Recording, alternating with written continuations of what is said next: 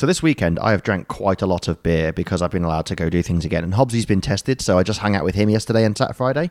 Mm. And it was like, what are we going to do? It's like, well, probably should just get shit faced. We got fucking shit faced two days running. Yeah, nice. It's great. So I was going to be like, hmm, I'm going to spring clean today and not have any beer. And it's like, oh, I've got recording. Well, I'll do that instead then. so, you know. You, I mean, you could still clean. You could still clean Yeah, later. I'm probably gonna. Maybe I might make a cake. Maybe I won't. Who knows? World's my oyster. The two Delicious options. oysters. Yeah, yeah. Clean or make a cake. Yeah. What's that, John? Anything? Do you want to uh, be healthy and eat a salad, or do you want to roll around on the floor and you have some crack?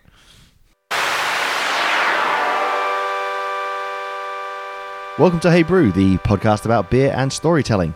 Each week, one of us brings a beer and an often tangentially but usually related story. My name is Elliot, My name's Mike.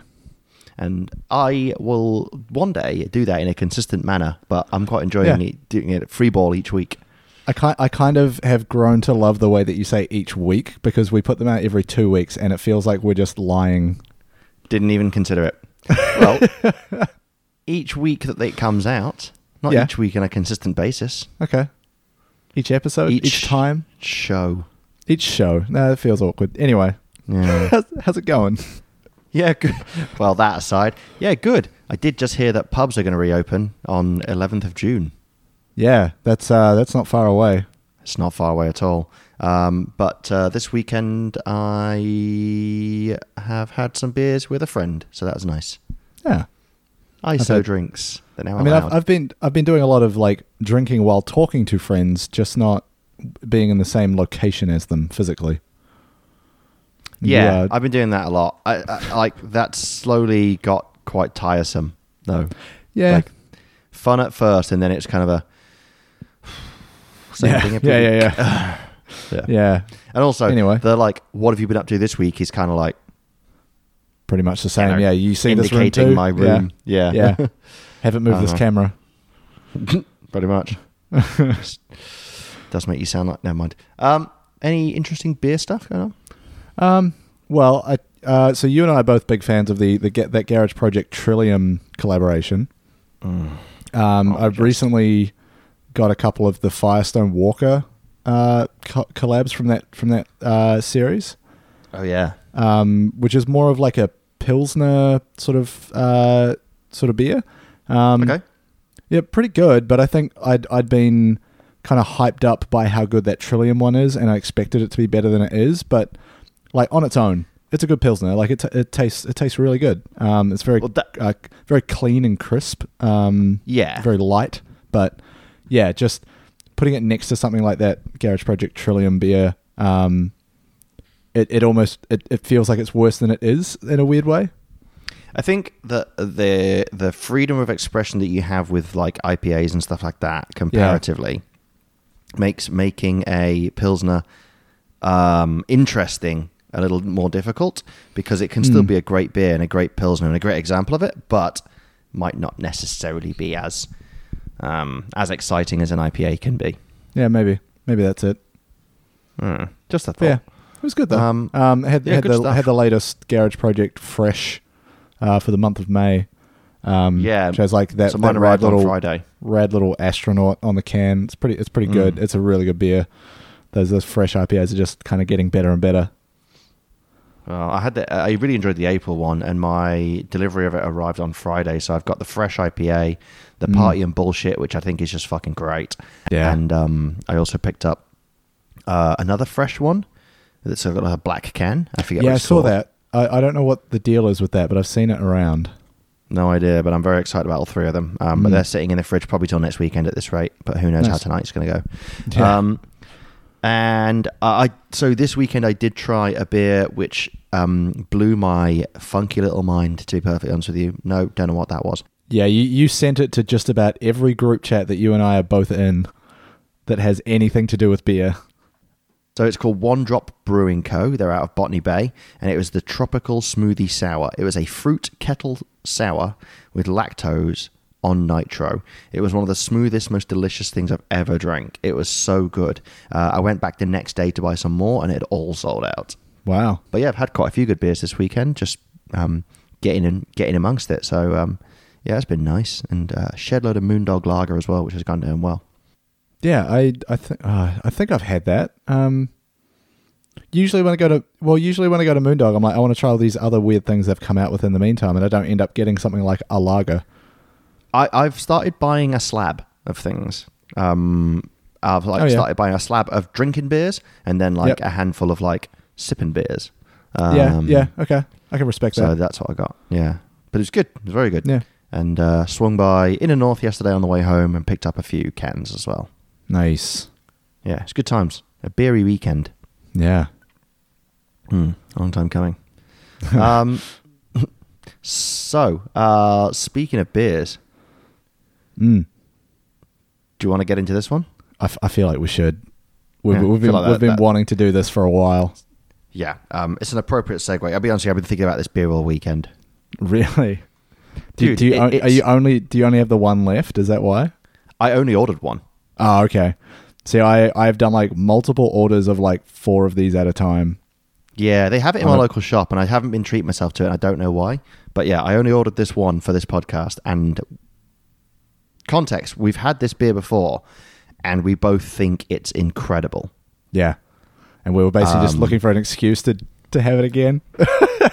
I, I, I think it's going to be a fun topic as well. yeah, yeah. But anyway, sh- shall we beer it up? sh- shall I shall I shall I tell the folks what we've got? Yes, please do. To talk us, talk me off. Yeah, talk my ear off about this goddamn beer. All right, Not what I said. no. Um, so we've got uh, also from Garage Project. I feel like this is a Garage Project heavy episode already, and we've Yeah. just got to this part. Um, so we have the Turbo Fuzz.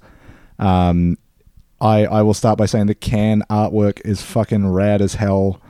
Yeah, It's, it's cool. like very very bright kind of neon colors in a weird kind of disco vibe. I don't know what's happening. Um, but uh, yeah, so I I've not had their fuzz box, um, which Oh. this is this is apparently like an upgrade of. oh yeah, Um, it's it's it's a it's a decent little um, hazy pale ale. yeah. Well, uh, they they they call it a fuzzy pale ale. Um, Okay, well, of course they do. Uh, yeah, uh, but that like the the Fuzzbox comes in at five point eight percent. This one comes in at ten. Um, the Fuzzbox was originally brewed as a collaboration with Frankie's Pizza in Sydney, which I'd never heard of before, but it looks rad as hell. And if you and I are ever in Sydney, we should definitely go there. Uh, assuming Yeah, man, I'm down with that. of course. Um, it looks like a rock and roll bar with also craft beer and pizza by the slice. Um, uh, we're going to tangent slightly here, unlike Mm. us. Have you been to Mary's Burgers? No, but they very briefly had a pop up near where I used to work in the city here in Melbourne for like all of two weeks or something, maybe maybe slightly longer. But had their burgers there, like they were good. Um, I wonder if they're better on on home soil. No, they've got a full time thing here in Melbourne now. Oh, do they? When did that open up? Don't know. Uh, a date took me there, dude. It's amazing. Okay, I'll, I'll have to check it out now that that's there because when they did the pop up, it felt kind of like rushed. It didn't. It wasn't all Oh, that no, impressive. This felt kind of like amazing. Okay. I'll, I'll, I'll take you there on a date. Yeah. Um, but yeah, so like I said, Fuzzbox, originally brewed with uh, Frankie's Pizza. Uh, the Turbo Fuzz, which we've got today, is basically a like stepped up version of that. Like it's almost double the Mhm. alcohol content. Um, and we've gone from I guess like just a standard sort of hazy pale ale to a, what they, what they, they're calling this a triple hazy IPA Yeah. because it's just wicked strong and wicked full of flavor. So Um, good. Yeah. The first, so the first time I tried this beer, um, that was at so Moondog had uh, a beer festival at their new Moondog World venue not long after it opened. Uh, That Mm. was called Mate Fest, and that was basically they just brought in a whole bunch of international brewers to just just have beer there from all over the place. And they had Garage Project. They had some people from the US. They had like breweries from Vietnam and Hong Kong and all this stuff. It was actually wicked to get it to like get a taste of some of that stuff. But Well, Turbo this is when Fuzz, you and TJ went. Yeah, and yeah. I was off the beers at the time, so I that's couldn't right. go. Yeah, that's right. Uh, and Turbo Fuzz was there, and I think it had had its first release maybe a day or two before that. Uh, so they had basically flown it straight over to go to this beer festival. So it was fucking fresh, and Man, blew my So blew my head off. It was so so impressive. Um, and now, like I would say, this is out of the Garage Project stuff I've tried. This one is my favorite by far.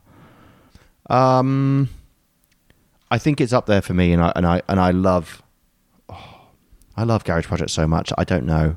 Probably it probably is my favorite as well. Like like out of the ones you Party can and kind bullshit of is awesome. yeah, out of the ones you can regularly get, like I would say some of the fresh IPAs are really good. Um, like they kind of come close to this for me, but they're they're pretty And that they're Trillium pretty, one. Well, they're pretty seasonal in by their very nature. Um, they do Yeah. have one that's coming out. Have you seen that stout, the decad like the decadent stout or whatever they've made? Oh yeah, I- so I'm actually really annoyed because I that that got advertised like the day after I put my order in, and I was just like, cool. Yeah, it doesn't seem to be on the. Australian store yet, anyway. Um, yeah, it's it's cool. It, it's just got like everything in it. Yeah, I, I, I want to Yeah. get my hands on that. But anyway, we should. Oh, that's a lot of talking about this beer. We should now open Yeah, it it and put it really in our mouth holes. Stop holding me off the beer. Oh. Hello, old friend. Yeah, because saying stuff like that doesn't make us sound like alcoholics at all. No, I just meant this specific beer. I I have a fondness Yep. for it. Yep. Oh, is this glass going to hold all of it? Ooh, yeah, it will. Like it's the, it's also the Garage Project fresh glass that was basically made to go with their fresh IPA series. So it's Oh, they come in they come in this size, so it should fit. Sick. All right, First Beers of all, it is entirely opaque. yeah, it is. It is like a dense orange juice. Uh, in yeah, look, it really is. Other than it's got a bunch of froth on top.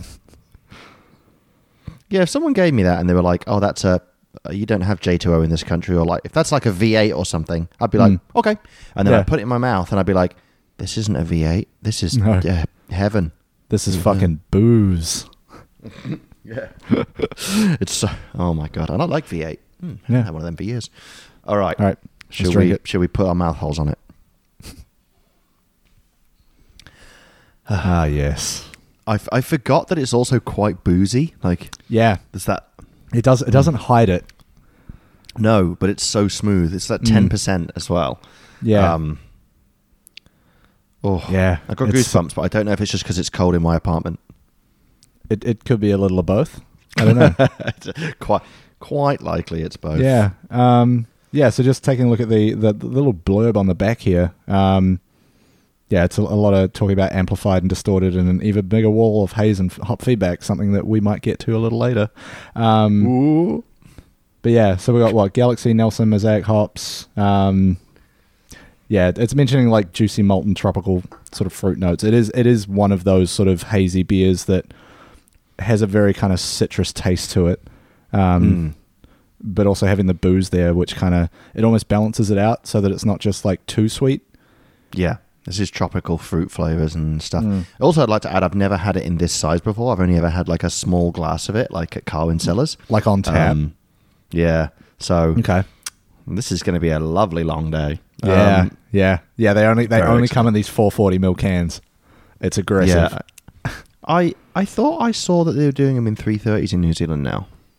Um, I don't know. I know the fuzz box is in smaller cans, but I don't Mm. know about the turbo fuzz. I would um I think you get it in a growler. That'd be wild. oh shit, I'd say things like that. Um Yeah. Yeah, I, I, I'm I'm seeing more breweries put out um, some of their more specialty beers in uh, small four pack cans. Like I know that like Mm. Timothy Timothy Slamathy is now available in four pack cans and stuff. Um, yeah.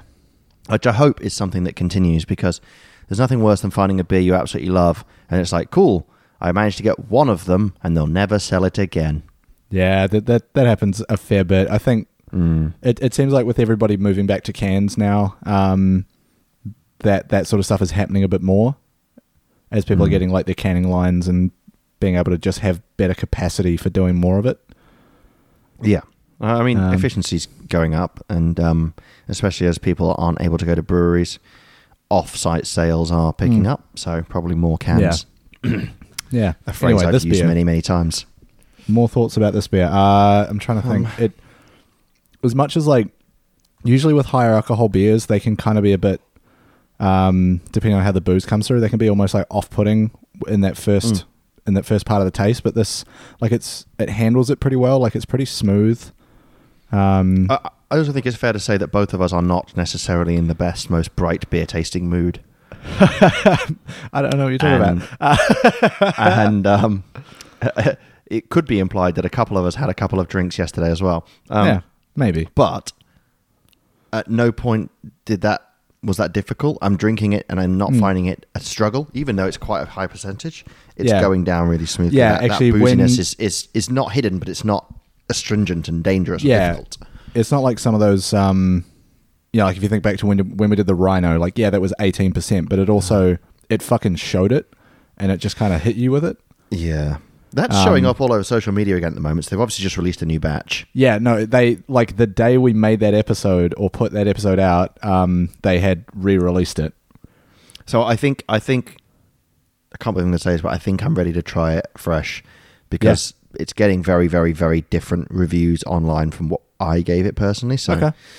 maybe an Maybe, investment. maybe it's worth another look. Um, yeah. But yeah, like the, this this one, it's it's right on that sweet spot of like you can tell the booze is there, but it is in no way overpowering or getting in the way of Mhm. the flavor or anything like that. And there isn't even that aftertaste that you get with some of those sort of high alcohol beers. no. Um, there's like the you get a little bit of aftertaste of like sort of papaya and mango and stuff. So Mm. like the tropical fruit flavors, but it's not it's not just like fruit juice. It's still got Mhm. booziness to it and beer. But then the Yeah. other thing as well is it's like if you eat a slightly overripe bit of fruit and there's ever so slight alcohol burn almost like fermentation Yeah, going on. Yeah, It's almost like that afterwards. It's just like Yeah, or it's it's- not like oh, it's more like mm. or, or like that fruit juice that is like pretty close to its best by date. yeah. The juice Cider. tastes like it's got a bit of fuzz on it. Yeah, yeah, yeah. But yeah, is that was that a joke? Yes. Nice. Terrible, but nice. Ask. You never know.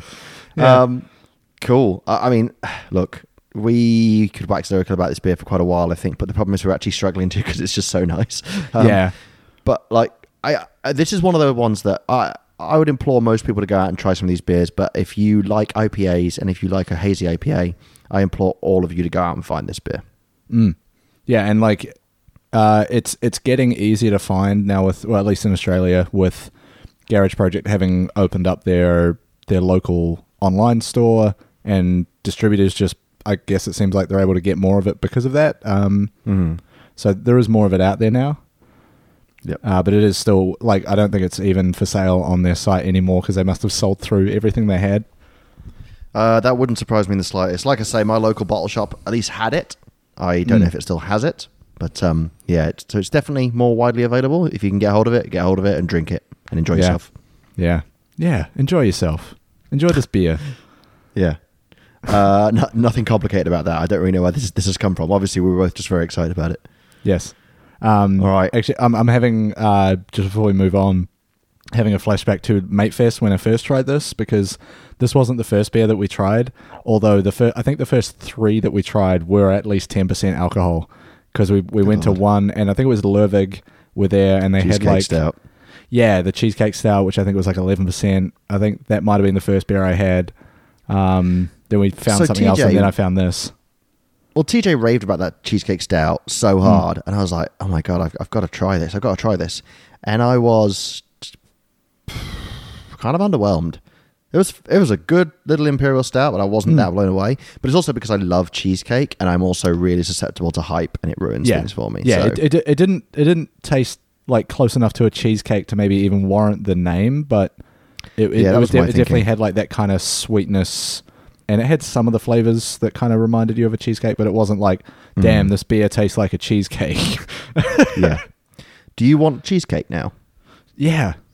Yeah, same. No, you know what I Uh, want? And I, I want carrot cake for some reason. I heard carrot cake on a podcast, and I was like, fuck, I want some carrot cake.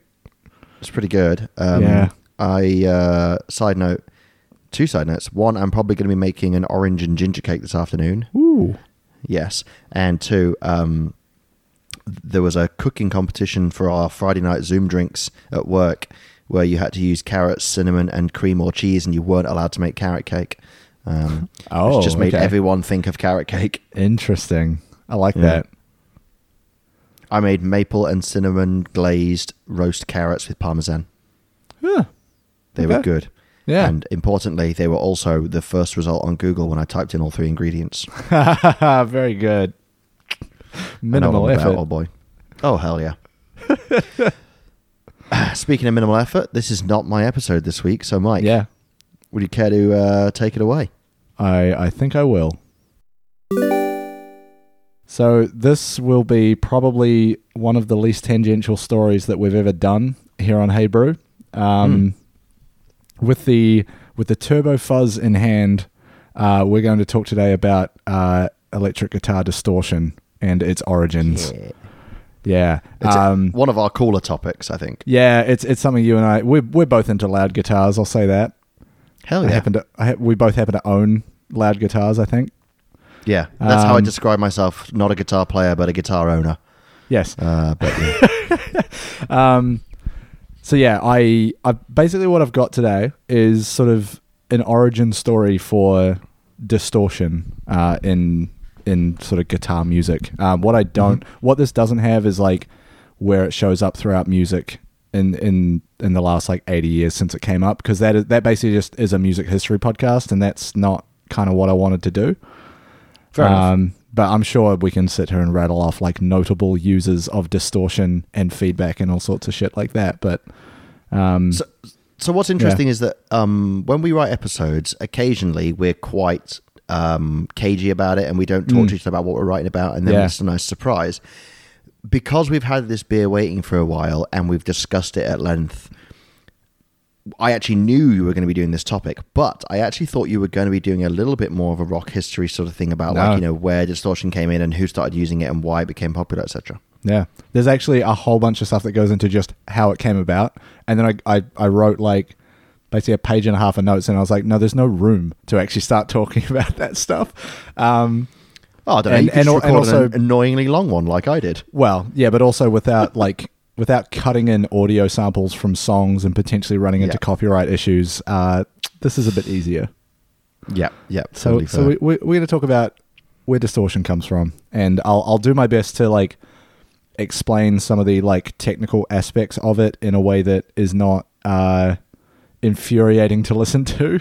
Um, Yeah. I'm usually pretty good at it, but uh, let me know if if if I'm like off off off base on any of this. All Anyway. right, I'll I'll try and keep you on on grid. Yeah, let's get into it. Uh, so, electric guitars and amplifiers for them uh, have been around since the 1930s. Um, the first amplifiers of the time were pretty low power. Uh, n- there, there weren't really any putting out more than 10 watts. So they're, they're, they're weak little things. Um, And it wasn't until 1947 when Leo Fender, as as in Fender guitars, uh, put out the, uh, the the Super Amp. Uh, I think I think it's like officially known as the Fender Super, but everywhere I saw this mentioned was the the Super Amp. Um, and we'll, we'll come we'll come back to that uh, because it's it's kind of worth to, to it's worth mentioning a little bit about how an electric guitar signal actually works. Um, Okay. just you know because I find it interesting and I think other people might too. Um, but before I do, just going to acknowledge some sources here. Obviously, Wikipedia played a big part. Uh, but there was a uh, article on OpenCulture.com, a brief history of guitar distortion. Uh, there's an article on Noisey, which is a Vice music outlet, um, and yeah, a couple of other um, Wikipedia pages as well. Um, so, electric guitars use what's called a pickup to produce their sound. Uh, these these are what sit sort of under the, the strings on the on the body of the guitar, and inside them are magnets, which basically produce a magnetic field and magnetize the string sitting above it, uh, and use electromagnetic magnetic induction to create the audio signal that it sends out. I'm not going to go into much more than that because it gets into the territory of how the fuck do magnets work, and I don't have time for that. and also, I don't want to seem like I'm in the insane clown posse. I was going to say there's already a great song about that. So. Yeah, uh, but because it's using electromagnetic induction, um, the signals tend to be quite weak. So that's why you, need to use an amplifier to just make Yep. it louder. And that that's all those early amplifiers actually did was just make the signal louder. Uh, it's not like today where everything is adding effects and all this other stuff to it. It was just, hey, this guitar is wa- wild weak. Can we make it louder, please? It's very literal amplification. Yeah. Um, so guitars of the time were using what's called a single coil pickup initially, um, which yeah, again, it comes down to how magnets work. But an issue with these is that they act like an antenna uh, and pick up mains hum. Um, so if you ever like Oh. listen to stuff through a headphone, you have like that faint humming sound in the background. Um, Yep. Sometimes, if- noise. yeah, it's basically picking up the the just interference from the magnets and and all that sort of stuff, and it goes out on your guitar signal. Um, and it wasn't until 1945 there was a Western swing guitarist, and Western swing kept coming up, and I feel like that's just a genre of music, but it's kind of like somewhere close to country and blues with kind of a upbeat kind of tempo to it. Um, but yeah, a Western honest with you, swing. I, I want to find some of that. yeah, a Western swing guitarist named Junior Barnard or Barnard, B A R N A R D. I've, I've picked an American guy and still his name is hard to say. What is happening? Barnyard. Barnyard, Junior Barnyard. Um, he was he was messing around with his own type of pickup, um, which would actually be an early form of what we know today as a humbucker pickup. Okay. Uh, and those those are common across electric guitars now. Like they they are pretty Yeah. much, I would say they're the predominant They're the pickup. standard, aren't they? Yeah. So what? Uh, so a single coil is basically it's just you know one one. Again, it's how magnets works, but it's like you've got one row of magnets or whatever. I, I actually don't know the internals of a single coil all that well, but essentially, what that means is um, they pick up the the interference, which gives you that that hum sound. A humbucker is a second row, which basically cancels out the interference that gets picked up. Um, So yeah, using two coils instead of one, uh, and so yeah, canceling out the interference or bucking the hum, hence the name humbucker. Yeah, it's a, it's a terrible name in my opinion. Yeah, it. Look, man, it's coming out of like American country music, like humbucker. Yeah. Buck, like it seems, uh, I can see where that comes from. I suppose if you say it Um, with the right accent, it does sound quite cool. But Yeah. um, so let me get this straight. So hum- humbuckers, like I say, I own guitars and know a little bit about them. Humbuckers are basically the standard. You know the Yeah. the, the SGs, uh, Les Pauls, um, uh, Telecasters, uh, sorry Stratocasters and stuff. All No. use the humbucker. No. Strats use single coil. Strats are single coils, yeah. Well, Telecasters they're- single coil. Yeah, they both are, but they're different types of single coils that produce different sounds, and that's getting into like how the shape of a guitar's body affects the sound as well. yeah, yeah, yeah. there's So Look, much that goes into that. let's not get into that too much. Yeah. but I because I thought Telecaster was, but I wasn't sure about the Strat. Yeah, so well, you can you can get Stratocasters with humbuckers on them, but the the standard uh, Stratocaster, like I've got one, um, they're they're great guitars, but they are single coils by default. Yeah. Um, what what you get in terms of But a sound, makes that Stratocaster sound as well. yeah, and that, that's of what I was going to say is um, in terms of the sound produced, single coils tend to be sort of a brighter, slightly harsher sound. Uh, Mm-hmm. Just because they're not, you know, sort of canceling out the, the harsh edges on, on the on the sound, whereas humbuckers, they tend to produce sort of a warmer, smoother, and fuller tone. It's a lot it's, of- uh, what I would call quite a well-rounded tone. Yeah, and a, a lot of modern humbuckers, a lot of modern guitars with humbuckers in them will have what's called a, sco- a coil split system, which is usually you've got like a volume and a tone knob on your guitar, and a, a coil split usually is you you pull one of those knobs out, and what that does is it changes the pickup that you're using to emulate a single coil sound, just by changing I- the the circuitry. I did not know that. Yeah, like I've I've got a guitar that does that. I can't really tell. I think it maybe just with this guitar, I can't really tell too much of a difference with it. But it's not it's not strictly speaking a true single coil when it does that. It's kind of like It's emulation. yeah, ki- kind of something like that. But it's it's still like modifying the uh, electronic circuit to do that when you when you do that. Wild. Yeah. Um, so you can you can get some guitars which do that really well, and you kind of get that that harsher edge to the sound. And if you're using something like distortion, which we'll get to, uh, that can add sort of a different dimension to the sound that you're producing. All right, safe. Yeah, All yeah. right, I'm, sorry, I'm I trying to keep you- avoid. I'm trying to avoid like edging into like audio engineering territory with this. It's Don't very be, tempting. Don't be edging on the podcast. hey, hey, no, no, I won't be doing that. Well, you can't see my hands. Go go on. I need to take a drink. Mm. But okay, so that's kind of how pickups work. So this guy Junior Barnard, Jun- Junior Barnard, um, he was a bit of a lunatic with his guitar. So he apparently played so hard that Okay. he'd often snap his strings while he was playing. Um, and and the the combination of the like the higher sound output from these pickups that he had made and and the sheer force that he was playing with uh, would push his amp into uh, what's called overdrive, uh, which is a type of distortion. Um, Which I'm I'm going I'm going to do my best now to kind of explain what distortion actually is before we go into Alright. sort of how it came about because Okay. it, it it is actually really interesting to to understand this. Um, so if you've ever I mean, you know this because you're looking at Audacity while we're recording. Like, if you've ever recorded sound before, you you will have seen an audio waveform. Yeah. Um, that represents the audio signal. Uh, you've probably learned about like a sine wave in school. That's basically the simplest possible audio signal representation you get. It's just a nice little curve. Um, But in, in in in real life, no no sound is a perfect sine wave. Like, there's always uh, imperfections and distortions and different elements in there, so it ends up being a big old mess. yeah. Um, but it, but it's all the same thing, right? Like sound has a waveform to it, and recording in something like Audacity lets you see that.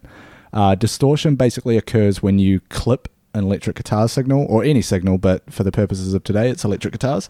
Um, clipping is basically where you push an audio signal past its maximum. So, like, if I were to shout into this microphone, you would hear it sort of breaking up and sounding really uh, like fuzzy and uh, you know distorted because that's what that's what's happening, right? Um, You you you're basically pushing the signal past that limit to where all of the peaks and troughs in the audio signal they just get cut off, and that's where you lose a bunch of the the audio fidelity, and that's where distortion comes in. Okay, so it's it's kind of like um that they for one for like if we talk about a, like a microphone, it Mhm. it um it uses a physical barrier to trans- translate the air movements into um, vibrations and then Mhm. turns that into electronic noise. Yeah, Uh, oh, well, electronic signal. yeah, and depending on the physical your- barrier can handle more sound than the electronics, and that's Yeah. where okay. So Yeah, it, that- it- it that stops kind of being able to translate it almost. Yeah, yeah, because you basically like you've got you know at the moment we've got our signals nicely within the bounds of what the equipment can handle, but if you Mhm. push if you amplify the signal more and push it just up, then the top part of that signal is now out of bounds essentially, and that Yeah. where, where that line is where it cuts it, that's where clipping happens is where you're pushing past that maximum. Okay. Yeah, it's yeah, it's it's kind of like I'm doing my best here, but it is it is hard to do without a visual aid. I was going to say it's very, very hard to do on audio. So yeah, yeah, I won't But- but question that we'll- one too much further. We'll, Then we'll get to some to some real life examples in a second. Um, right. but a lot of modern, more intentional uh, distortion effects will add sustain and overtones as well, like harmonic overtones, Mhm. so that it's not just this noise; it's actually like got a purpose to it in a sense. Yep. Um, and you you'll, you often hear words like warm or dirty used to describe different types of distortion. Um, depending on you know the type of music that you're playing or the type of sound you're trying to get. Um, but yeah, so in terms of uh, the terminology, distortion is usually just meant to mean a more extreme version of the effect than overdrive. Um, and then fuzz is another term that you'll hear in the mix as well. That's just a particular type of extreme distortion that was originally produced by using faulty equipment. So I think it was somebody had an amplifier with like a busted valve in it, and Mhm. that's what caused fuzz because of just the the exact way that that valve was broken. It made this like really oversaturated distortion sound. Um, nowadays, all of these effects are sort of created by an amplifier or effects pedals or software Yeah. or, or whatever you're using. But um, in in a, Yeah, in a what, minute, what what was happy accidents became something that they could replicate. yeah, and you are you are getting a little bit ahead of me here, so we'll get Ah, into sorry, that mate. now. No, it's fine. So Junior Barnard's overdriven sound uh, became something that a lot of guitar players were trying to emulate. Um, Mhm. it, it, it's kind of like the the Back to the Future thing, where they're like, check out the sound you've never heard before. Get a load of this, kid. Um, a lot of players were looking for like a dirtier, grittier sound uh, to complement uh, sort of the blue, like the nature of the blues music they were playing, and actually some of the blues singers had that kind of like gravelly tone to their voice, and they were trying to get Yeah. close to that with the guitar. Uh, and so yeah, everybody's chasing this guy Junior's guitar sound, and that's when the Fender Super Amp came out. Was sort of around that time as well. So to get back to the Super Amp, uh, the Super, released in 1947, uh, could produce 18 watts versus this this sort of 10 of the day, uh, which So is for those not, for those who don't play guitar or, or, or haven't like done uh, you know anything around that, you know, working Mm. with bands or anything, um, eighteen watts, an eighteen watt amp it's fuck all. now, yeah, it's what like eighteen watts is enough to practice at home and make a bit of a Yeah. racket. Yeah, Um, if you're a gigging band. You use amps of what, like 100, 150 watts, and then Uh, mic them up through a PA. Mo- most most people would probably go up to 100 watts and then run it out from there, depending on the speaker cabinets they're using, or if they're Mm-hmm. just piping that straight into the the house sound system. But yeah, 100 Yeah. watts is like as much as you need to go to nowadays with the amount of Yeah. amplification within venues. And then yeah, they'd pump that out through a PA system, like Yeah. mic'd up, which might be anything up to, well, depending on stadium gigs, they go into the thousands. But Yeah, yeah, so eighteen. Yeah, yeah. Eight, like I, I saw a picture of the original like sort of Fender Super amps, and they're like the size of the amp that I've got here, which is fifty. Um, I was going to so say, like, I can't imagine it would have been like early computers where it's like it's ginormous, but it still would have been. it, it was a little bit like that, but it's still only like um, you know back in the back in the forties and the fifties when this was sort of happening. So Yeah, similar similar sort of time frame, but the, the the issue with computers having that was more like how much space it took to store things, whereas this is just like speakers and wires and shit. yeah, it's just valve technology and, and transistors. Yeah. Um, which I'm not going to get into the difference today between like valves and solid state distortion and all about it. that stuff. Um, mainly because I don't care all that much. Um, And also, it's- that's real nerdery. Only yeah, that is like people that are need into to be that. way into guitars to even give a shit about it in the first place. Um, yeah, but yeah, so the Super came out 18 watts, nearly double the output of any other amp on the market, and Mm-hmm. so basically that that just meant at the time like no one really knew what no one had quantified what distortion was. Like this guy had this wicked guitar sound, but no one no one everyone just kind of figured it was like oh these weird pickups he's made and the way that he plays the shit out of the guitar, that's kind of Yeah. it. Um, so this amp that came out with 18 watts, like all anyone knew is that it was just louder than anything else they could get, right? what made it really special uh, was the fact that when you crank the volume all the way up, the amp produced this fuzzy, distorted signal instead of the normal, clean electric guitar sound. Uh, and that was literally a happy accident, as you said. Like, this was not part of the design. Uh, this was just something that people found out because they were turning the amp up and they were like, oh Yeah. shit, we found the sound. And then everyone was rushing out to buy these amps. And that is basically Yeah, like okay. where distortion comes from is like this guy playing this guitar that way and this one amp that everyone was like, fuck, that's it. That's the sound. Isn't it mad that like his name? I'd never heard of this guy, Mm. and I like to think of myself as someone who knows a bit about music and is interested in guitars. And this sort of rabbit hole is the exact sort of thing I'd fall down. But um, old Barnyard, what was his first name? Junior Barnard. And the thing is, Junior he was a he was a guitarist Um, on someone else, like on in someone's band. So his name wasn't actually in Yeah. the band name in any way. Yeah, so he he would have been in like a big you know ensemble band type thing. Something like that. Yeah. Yeah, gotcha. Yep. Yeah. Righto.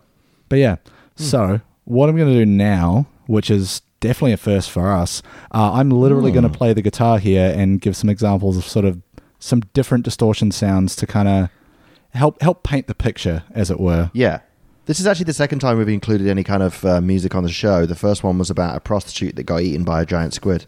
It's not going to be that. Um, So what I thought I'd do, um, I've got my so I got a Fender Blues Junior amp, which is like you know it provides like a little bit of distortion in that kind of like warm bluesy way that um, isn't a lot of distortion. But I've also got a fuzz pedal just to kind of give an example of like that as well. Uh, So what I'm going to do is basically play uh, the main riff from Seven Nation Army because everybody knows that, um, Yeah. and that that's easy enough to get through. I've also I've got an octave pedal so I can really replicate the shit out of that sound um, in a really satisfying way. Mike, So- bring us all off with your audio I, I will. I'm just gonna. Well, I'm just gonna have a drink first and then assume the All right. position. What guitar we got? Um, so this is my uh, my Chapman. Uh, Is that your multi scale? Uh, seven string. No, it's not. It's not the multi scale. It's just Oh, a standard yeah, it's your seven seven string. string with a Telecaster body on it. Um, Mm-hmm. Yeah, because this was like the first extended range guitar I got because I wanted one for ages, but all of them look like battle axes because they're built for people who are heavy metal idiots. Um, Oh, yeah, they're which all like, fair, um, I am, but I didn't want a guitar that looked like that. What's that? Is it LTD that make the really like the Oh yeah? LTD. Uh, I think it's like a sub brand of ESP. Um, Yeah. they make they make some weird looking things, and like They're Yeah, pretty they're- rad, but I they're don't fine. They're fine guitars. They make good sounds, but what I wanted was something with like a little bit more of a mellow shape to it. Yeah. Um, and like this, this got the, the double humbucker setup. It's got the coil split on it, but this is the one that I was referring to when I said I couldn't tell. Fair enough. All right, Mike, serenade us. Yeah. Um, so just running straight do- out of the amp, it gets a little bit of distortion. Kill your mic. Um, no, that's on separate tracks. I- And, I mean, like- like, so it doesn't pick up both. Uh, it'll it'll only come through a little bit on here. Um, Okay. so like just just to play a nice little a nice little power chord. This is kind of just the amp on its own. So there's like there's a little bit of that distortion to it there. I've just dropped my pick. It's a very nice sounding amp, even though Zoom, which we're using at the moment, is doing audio ducking. Yeah, it's which means as soon as compressing a the loud shit noise comes it. through, it goes, it goes, and then cuts out, and then I hear, Yeah. eh, eh. Yeah. So it's like it's kind like this amp on its own is like a pretty warm uh, distortion sound. Um, it's just you you can kind of hear that little bit of the signal breaking on the edges, but it's not super pronounced. That that is No. probably similar. Like that that is what I'd call overdrive because I've I've got the the amp sort of turned up, but the master volume turned down just so it's not super loud. Um, but yeah, so so that that is kind of similar to probably what these early pioneers of distortion were were, were playing with, right? Yeah, because they, were just hearing, turning the amp up and that's it. But uh, so to uh, if I if I just play that Seven Nation Army riff, sort of so just a single note riff, a little bit of you can hear a little bit of that distortion, but when I'm just playing the one note, it's not super prominent. Um, so to play it with, uh, so what I've got is a Electro-Harmonix Nano Big Muff Pi. Uh, so Ah. the, the Big Muff is like one of the early fuzz pedals, and this is like dude, I think we own the same pedal here. yeah, this is like I don't know, twenty years later they came up with this very small version, but it makes the same sound. Um, so with that turned on,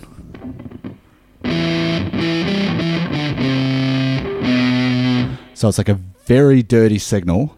Um, that's that's fuzz, like that. That's its very nature. Like it, it sounds fuzzy.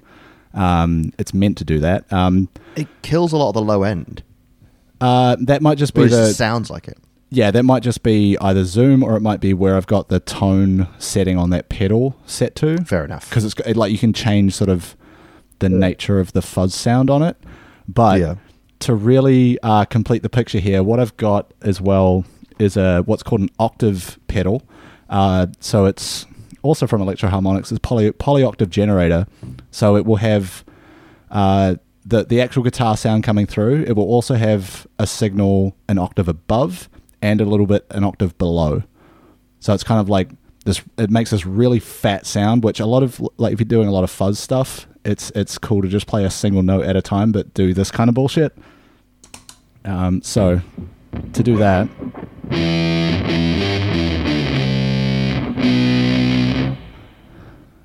So yeah, That that sounds awesome because that sounds so much more well. That sounds like a really full sound. Yeah, and Um, that is basically how Jack White made that sound on that song. Is he had uh, a whammy pedal which will let you do an octave down as an effect, uh, running through like distortion as well. Um, so that's how you get away with not having a bass player.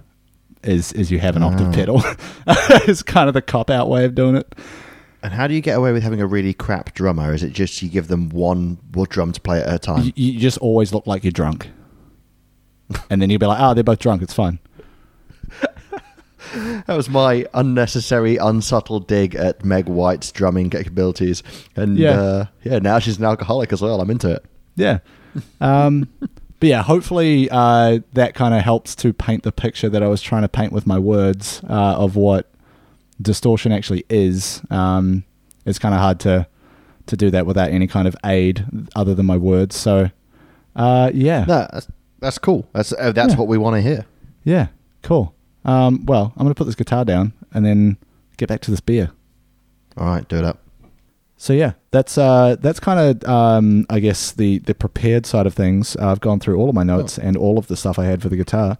Um, one one thing I'll, I'll say, I didn't actually find a place to put this because I didn't have time to kind of go back and cite where this came from. But there were mm-hmm. stories of people who would puncture their speakers in their amps with pencils to produce all kinds of different distorted sounds. And there's all these tales of like people doing these weird DIY jobs to make sounds that weren't meant to be there.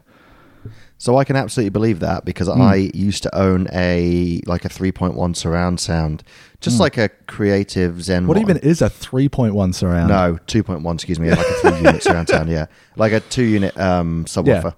Yeah. Um, and it was good, but then just suddenly out of nowhere, started playing up, and I was like, I don't know what's going on with this. It's making horrible sound. And it Hmm. turns out what had happened is the sub had blown out the speaker cone. Oh, and yeah. just torn. Yep. And I was just like, it's just causing like the most horrendous distortion.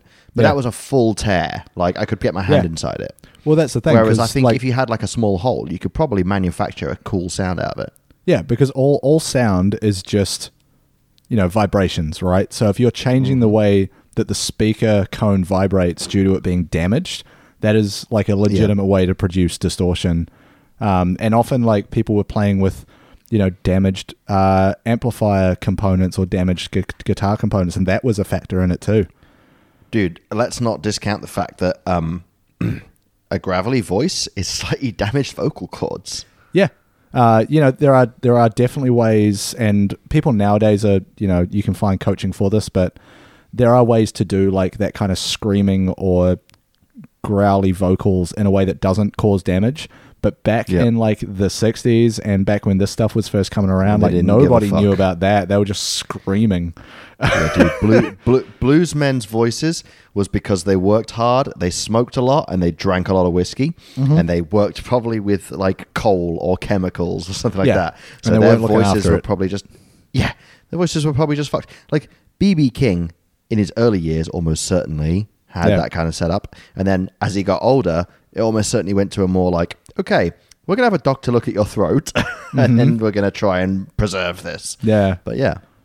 Hell, we all Uh, know we've woken up that next day with a hangover and just been like, God, I sound sexy right now. Well, it's it's also like with the way that the way that we're isolated at the moment, we're not really talking to people all that much, and so like I've I've found it myself here at home when I'm like, um, you know, going to get on a, a call with people, and I haven't actually said anything all day. That first time I speak, I'm like, yeah. oh, my voice, what is happening? Hi, I'm Mike. No, it's just it's just like that that kind of broken up. That, that like your Yeah. voice is getting caught in your throat. It's it's real weird. Um, well, that, that's Yeah. why, thank God, I have the cat that I can just yell nonsense at all yeah, day. I've I've found myself like, you know, I like I'll have music on at home and I'll just be singing along to it, and that is like almost keeping my voice moving. yeah, yeah, that's fair enough. Yeah, Yeah, man. Oh, well, that's cool. Well, I think um, one thing that's quite interesting as well is like how different sort of distortion has evolved. Like the the, Mm. the distortion that someone like. So we were talking about Strats earlier, Mhm. and for some reason, when I talk about Strats, that one of the bands that always comes to mind is Oasis, and the Britpop era used a lot of Stratocasters. Um, To be perfectly honest with you, um, Oasis, one of Oasis' main guitars was a, a Gibson E E335, so I don't even know why I always think of that. But um, the Strat distortion that was used during like the Britpop era is so different to something like uh, what Hendrix was producing and or, using. yeah, or or even through like uh, a lot of like early American punk bands, like they were all mostly using Stratocasters, right? Like same Yeah. guitar, different uses, very different sounds, Mm-hmm. different amp. Like diff- there's a lot of parts that go into that, right? It's different amplifiers, different playing techniques, different effect pedals as well. Like I was using a few Yeah. there. Um, there's all sorts of wild effects that you can add on there, which makes it kind of hard to be like, oh, this person's sound is made by using this amp and this guitar. It's like it could be actually a ton of shit that you can't see. Yeah. Oh, there's so much debate online when you hear about you look into music and you're like, there are threads and threads and threads on things like Reddit. It's like Mm-hmm. what what amps and pedal combos is X band using to achieve this sound, Yeah, which is insane. yeah, yeah. It's like I there's there's a I forget which channel it is, but there's a whole there's a whole category of videos on YouTube which is basically going to uh, where performing musicians are setting up for a live show and going through their entire live setup with them. They, they're usually called like rig rundowns or things of that nature. Um, Yeah, but cool. they'll go through like their entire signal chain, all the different guitars, all the different effects and amplifiers, and how they mic them up. And it's like it is audio engineering, and that's why I didn't want to go too deep into half of this stuff, is because I don't know enough about it, and it would also be like a lot to take in. Well, also it's quite dry content. It is a bit um, without without be, without it. being able to like provide samples of what the different sounds are, which is why I wanted Yeah. to try and make that guitar thing work today. Yeah. Now I used to watch. Um, there was a YouTube channel about two guys that used to like talk about and test pedals, and I used to watch that when I was at work. Um. Yeah. And Big Kev uh, Wood, who's a uh, fantastic guitarist and a bit of a pedal aficionado, He is. Um, he used to talk to me about pedals quite a lot. Um, he actually sold me a couple, so that's where I got my um, my big muff from. Is it's a really phrase. Yeah, yeah. No, keep going. yeah. So I got my big muff from a six foot seven Canadian man. Yeah, you got your big muff from Big Kev. Yeah. Um, and um, it was a small muff first. when it was finished, it was a really big. Sorry, I couldn't. No, it's No, fine. I like it. Okay. Uh, yeah. But so, um, but like that's the thing is that that idea of like, oh, it's you know, it's a it's a broken valve or it's a slightly torn amp, um, no speaker cone or you know X Y Z has enormously blown out to become a multi-million dollar industry um, and also like th- there are pedals out there that are worth more than like some guitars like Yeah. like the ProCo Rat and the like are Oh, if you're trying to find like the one of the original ones, then sure. yeah some of these things are insanely expensive Yeah. insanely sought after because they're like well the original one they made it's no one has been able to make it of it's just as high quality since like well Yeah.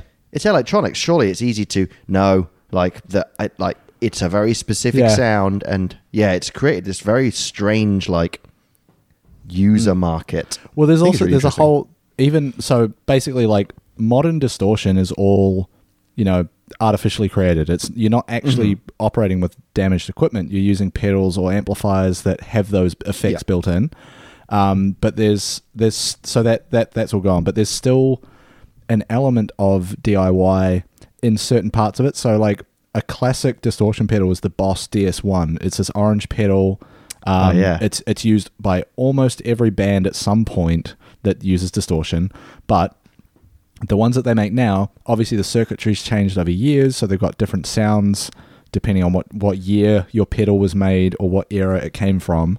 But there is a whole sub community of people who will open those up and modify the circuitry to try and get a different sound out of them. And you can find DIY recipes for getting certain sounds out of a Boss DS1.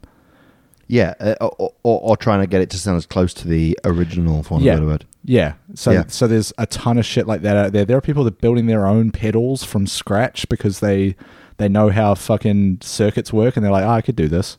And Yeah. honestly, they're not complicated circuits, but I can't be bothered. no. I, so uh, I opened. This is going to sound very strange, but I actually opened one up the other day because it's been playing up to see if I could see if something was loose or if something was like come apart. And I Uh-huh. opened it up and I was like, I don't know, I'm looking at here. I'll just put Yeah. it back together again and just make Yeah. sure everything was tightened up, etc. Yep. But I'm, I'm gonna have another play with it later. But I, it's like, um, so for me, I, I, I, I, the Boss DS one is one of them, but the the the, the like quintessential and like most famous pedal, uh, distortion pedal for me is Ibanez Tube Screamer. Partly Yeah. because great name. Um, yeah. It's also but got also like it's- even even the ones you could buy now have the same fucking like retro design to them. They're like this weird seafoam Yes. green color with this big Yep. silver square button in it that you stomp on. A fun Mm-hmm. It's- fact: it's a lot of super guitar pedals, iconic. a lot of guitar pedals are called stomp boxes because you literally Yep. stomp on them with your feet to make them do anything. Yeah, which is a nightmare playing at home when you've got the ones with the small buttons as opposed to yeah, most of mine are um, those. yeah. and you end up stomping on them and fucking your feet up, and you're just like, Yeah. oh my god, that went between the Yeah. bones. Uh, I hon- honestly, if I'm gonna play guitar and like use my pedals a bunch, I will put shoes on. yeah, same. Um, so soft. Yeah, um, but, I'll- but I'll- like, either what- that, or I try to push it with just my big toe. Yeah, which takes precision that's not quite that rock and roll. Um, but I was going to say like that, but even though like Tube Screamer, which is like it's a pretty consistent design that they've gone Yeah. for. But Tube Screamers, the first Tube Screamer compared to the one they've got now, they come. I forget what the designation they use. It's something like LS1 or like TS1. Uh, TS1 Yeah, would be probably what it is. TS1 thinking makes sense, yeah. T, TS. Lube screamer.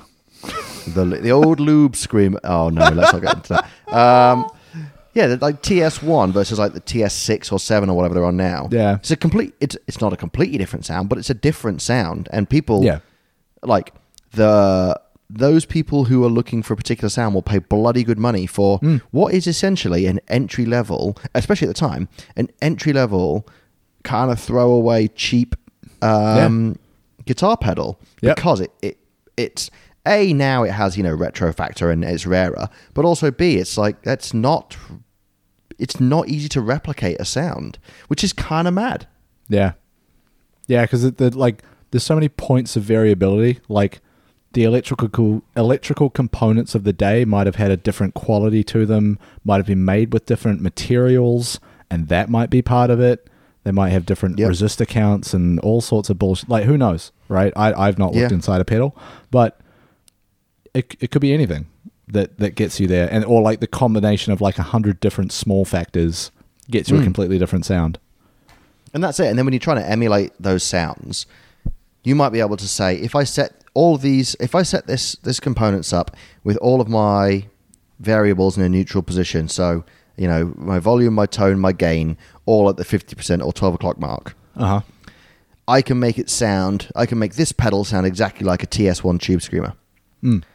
But if you then crank that tube screamer's gain up and the vo- and the tone down, your new pedal that you're creating isn't necessarily going to be able to emulate that Yeah. in, the, in, in Yeah, that yeah, setup. So, so yeah, every it seems mad when you think about it, but like how unique distortion is based on the hardware that is no longer available.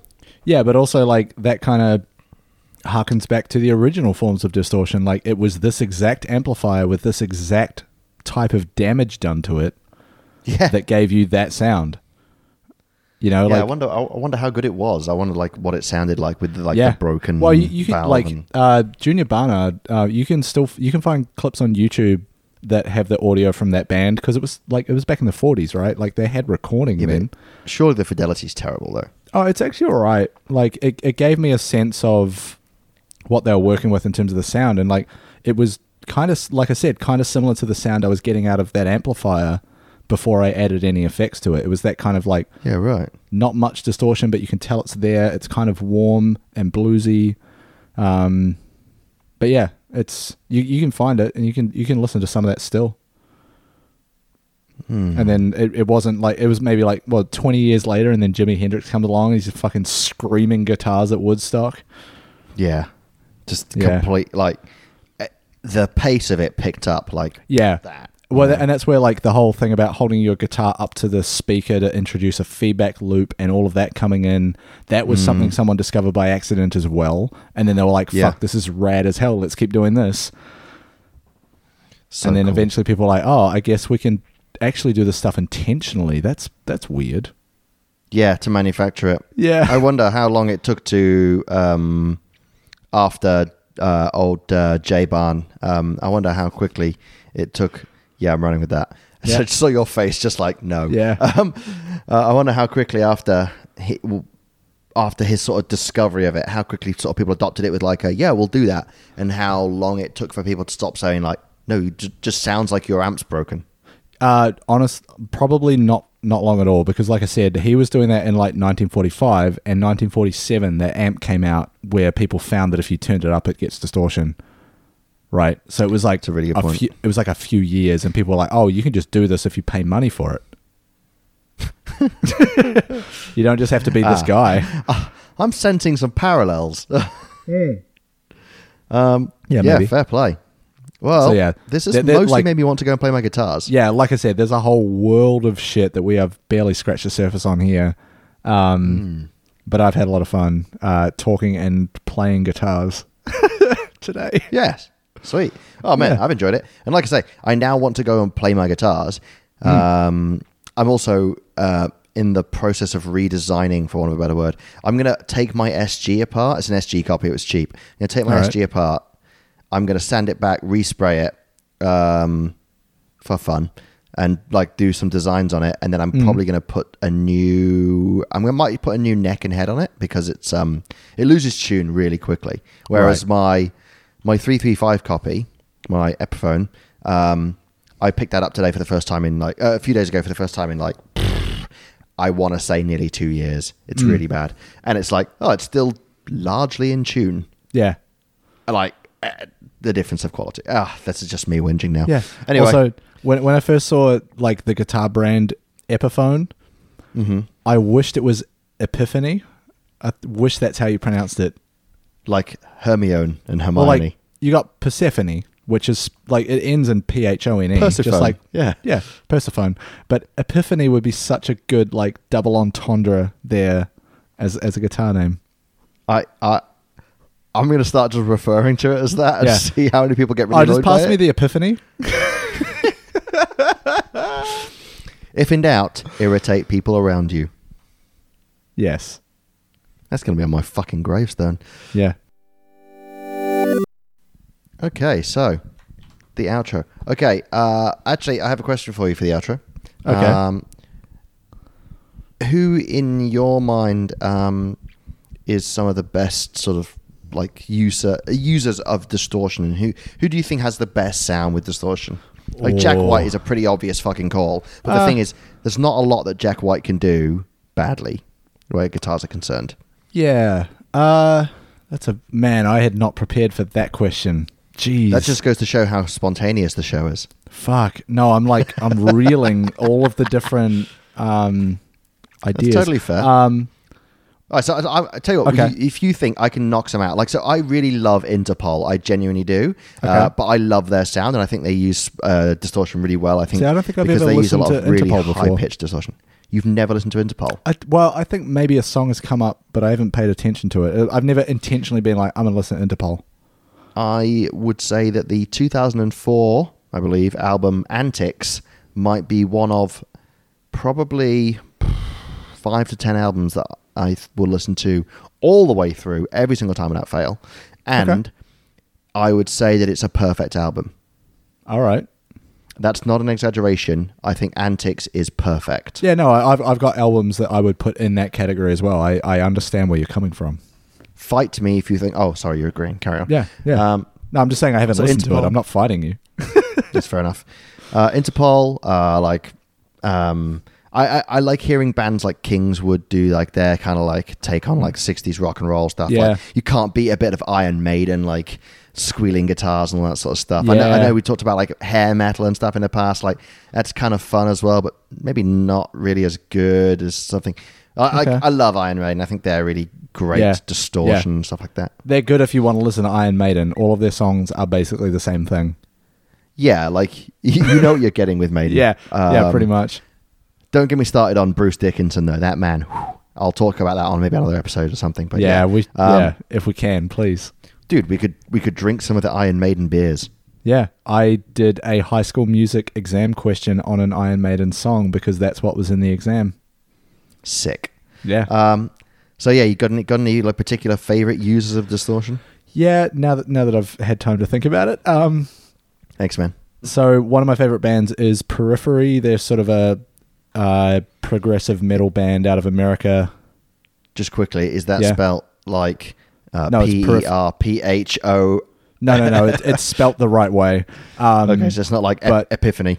No. Uh, so the the most like so they've got uh, three guitarists in there, but the most well known one is a guy called Misha Mansour. Um, He he has been like at the forefront of like modern metal guitar sounds for a long time. Uh, Yeah, right. So so they do like a really uh, like technical sort of style of metal music. So what they need is like a really tight but heavily distorted sound.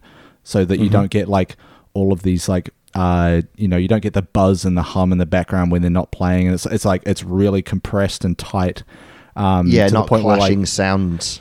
yeah to the point where he's like started his own company to make guitar pedals to kind of do that work um but yeah they're, they're, he's he's very very prolific uh within the scene um You get He- you gonna buy probably- one?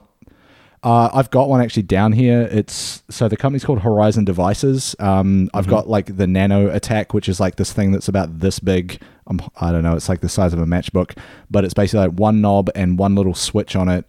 But it just like it, it's it's not a distortion pedal, but it kind of um, augments distortion to kind of make it uh, a little bit more effective. Um, but yeah, they've they've got a whole they've got a range of stuff. But he's probably Yeah, up up there in terms of the extreme end of distortion for me. I would say also I don't know who the guitarist is, but the band The Heavy, um, they've got that kind of really warm bluesy distortion sound really nailed down. Um, Yeah, right. If you've heard the song, oh, what is it?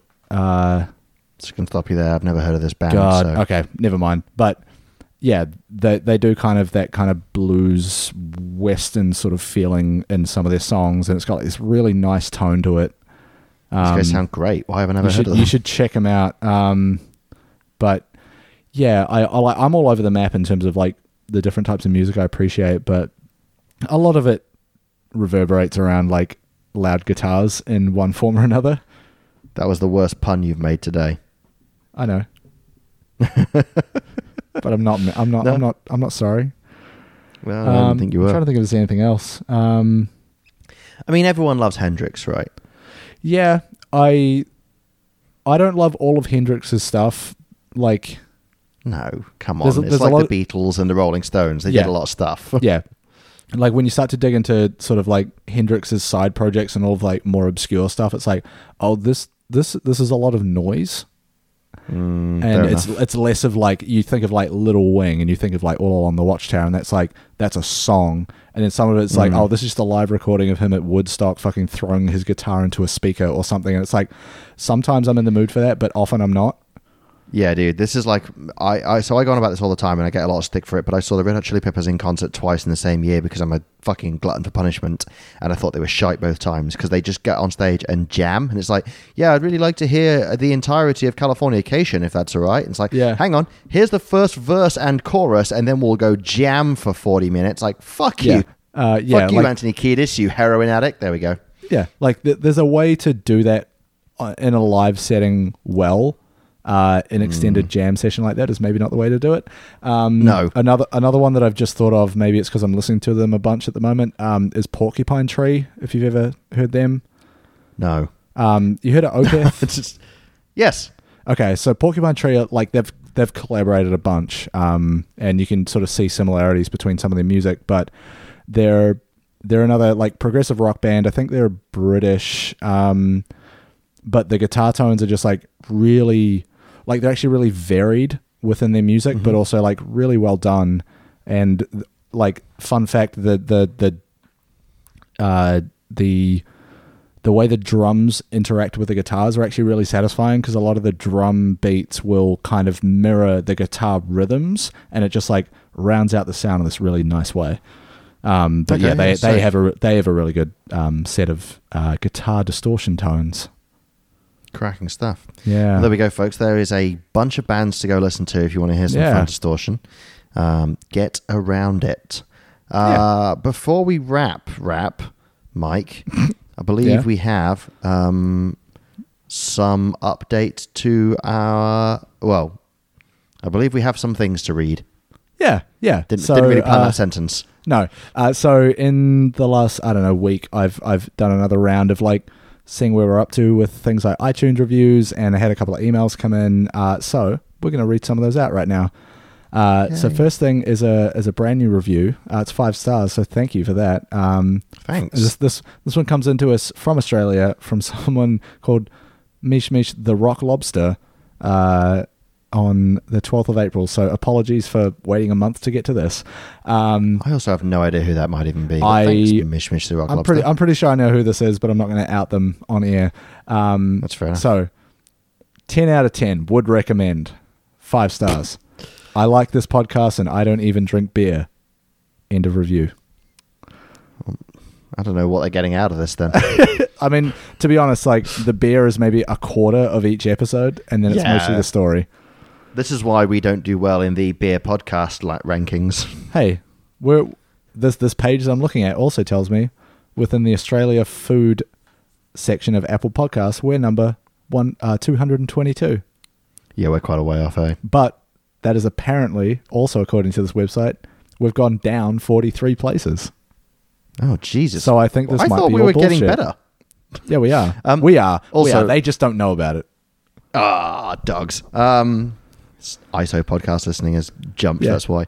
Well, Yeah. then again, who knows how many of those are beer? Anywho, Yeah. Uh, so one other thing we've got is a is a is an email from a friend of the show, your friend and mine, Rowan. ah, the only Yeah. other person who's ever emailed us. Hey, look, it's the only one we've ever read out on a podcast. So we'll put it that uh, way. For the record, uh, Rowan works in IT, um, so I'm assuming that like the emails thing is because he'd just rather email us than use socials. It's because he can't leave some kind of Zendesk ticket. He's also using his work email every time he does this. Sweetheart, Which is means he's amazing. not- He's, slacking off and listening to us. I love it. Yeah. Uh, so he writes, uh, "Oh wise and mighty, hey brewers! Any plans to release a list of what beers you've consumed in each episode? I'm keen to emulate your awesomeness and drink along the same beer you're reviewing per episode, but can't find an easy way to see which beer you consumed in each episode before I start listening to the episode. I hope this email I- uh, finds you well hydrated while isolated." I like the rhyme. Yeah. Um, so so I responded I responded to him and let him know like, hey, on on each you know, and for the listeners out there, this is for your benefit. On each episode in the show notes, we include the name and a link to the beer that we that, that we feature. But I Mm-hmm. did admit that what we don't have is kind of like a master list of Yeah, we should for each episode. Here's the link. So I've looked into it um, in the four days since he sent that email.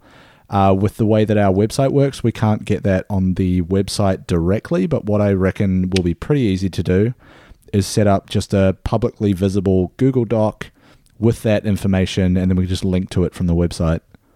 Yeah, for sure. I So, also yeah. think um, there's a fun opportunity here for us to do a quiz between each other, uh, talk about a topic, and uh, pick a topic, and then try and guess which beer we drank. Or, or, or on the hard mode, guess which episode number? oh, that's never gonna happen. All Well, right, we could do it episode, the way around. We could eight do. is the Pavlova one. I think. I don't even know what episode one was. I don't know. Oh, it was, it was your I first one, don't. the chop. Oh fuck! There we go. Yeah. Uh, see, okay, so no, I'm no, not doing that. But I thought we could do hard mode for me would be um, tell me the beer and then pick the topic.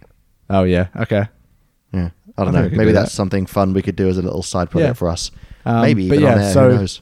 So so I guess uh, yeah, keep an eye on the website. I'll try to get that together in the next week or so, and there'll be a link probably on the about page just to be like, here's a Google Doc with all of the information about the beers if you want to do Safe. that. But yeah, if if if you're out there and you want to, you know, maybe schedule a a drink along with the latest episode of Hey Brew. Just check the show notes for the episodes, and they will have it in there. We we we do try, and because we buy the beers close to when we record them, we do try to get stuff that's still uh, purchasable. Yeah, it's not, it's not always the case, um, but we do try. Yeah, sometimes sometimes you've already thought of the episode and then you have to go buy the beer, like Mr. Yeah. Miyagi. yes. Or sometimes, like I did with that Stone Brewing Crime beer, that that beer was bottled in 2015, aged for three years before I bought it. Um, so it's incredibly hard to find. Well, hey man, I've still got a uh, stout in the fridge that when I moved into this apartment almost two years ago, we were meant to drink, and um, uh, I think yeah, I'm just saving it to share with you. mm, I appreciate that. Stout Day Part Uh, Three. Yeah, that was meant to be more romantic than you let it be, but whatever. Anyway, It's hard to be romantic at this distance. Aw. Should we go to the wrap before we I start making so. googly eyes over Zoom? All right. Ladies and gentlemen, if you enjoyed any of what you just heard from Hey Brew, you can find us online in all your favorite social media accounts. Twitter, Instagram, and Facebook are all discoverable under Hey Brew Podcast. Do you want to do the email? Yeah, that was weirdly sultry.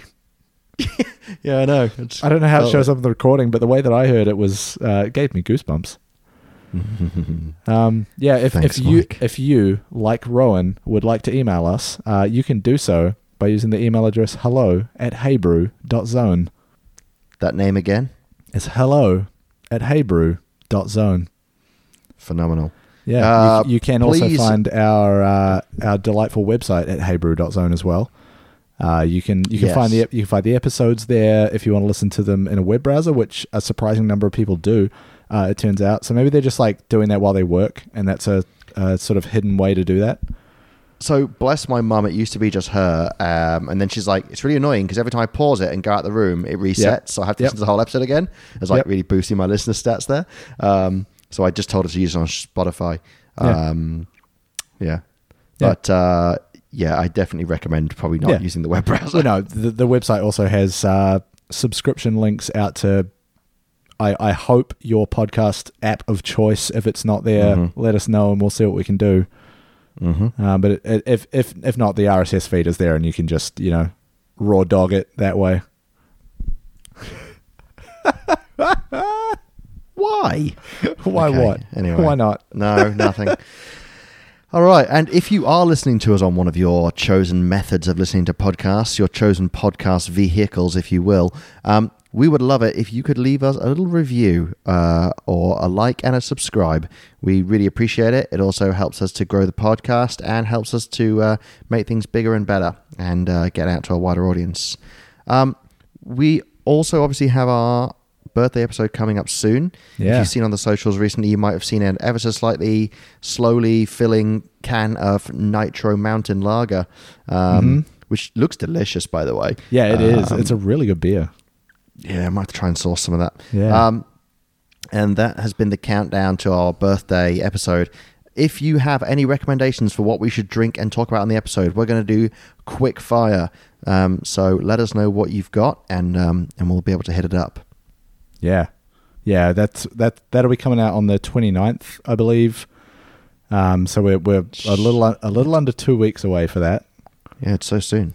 Yeah, yeah. So uh, if you, if you've got ideas, get them in. Um, and and maybe Yeah, maybe because we maybe also be love recommendations for drinks. Yeah, of course. Mm. Cracking. Um, I haven't got anything else. Mike, do you have anything else? No, I'm done, fam. I was really tempted to say, Mike, play us out, but I Uh, No, I'm not going to do that. Uh, Put the guitar our, down already. Our theme song already has distortion in it, so you know. no, that's that's just a th- synthesizer, baby. Yeah, but it's distorted sound. Yeah, it is a bit. It's manufactured distortion, but anyway, whatever. Yeah. Anyway, thank you very much for joining us. This has been Hey Brew. I have been Elliot. And I have been Mike. Cheers. Cheers.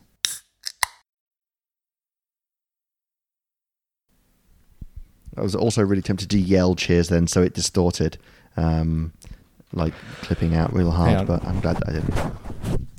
Cheers. yeah, that works. What you, what you, what you want? Yeah, good. that even sounded really good to me. It's because I am a beastie boy. Oh man.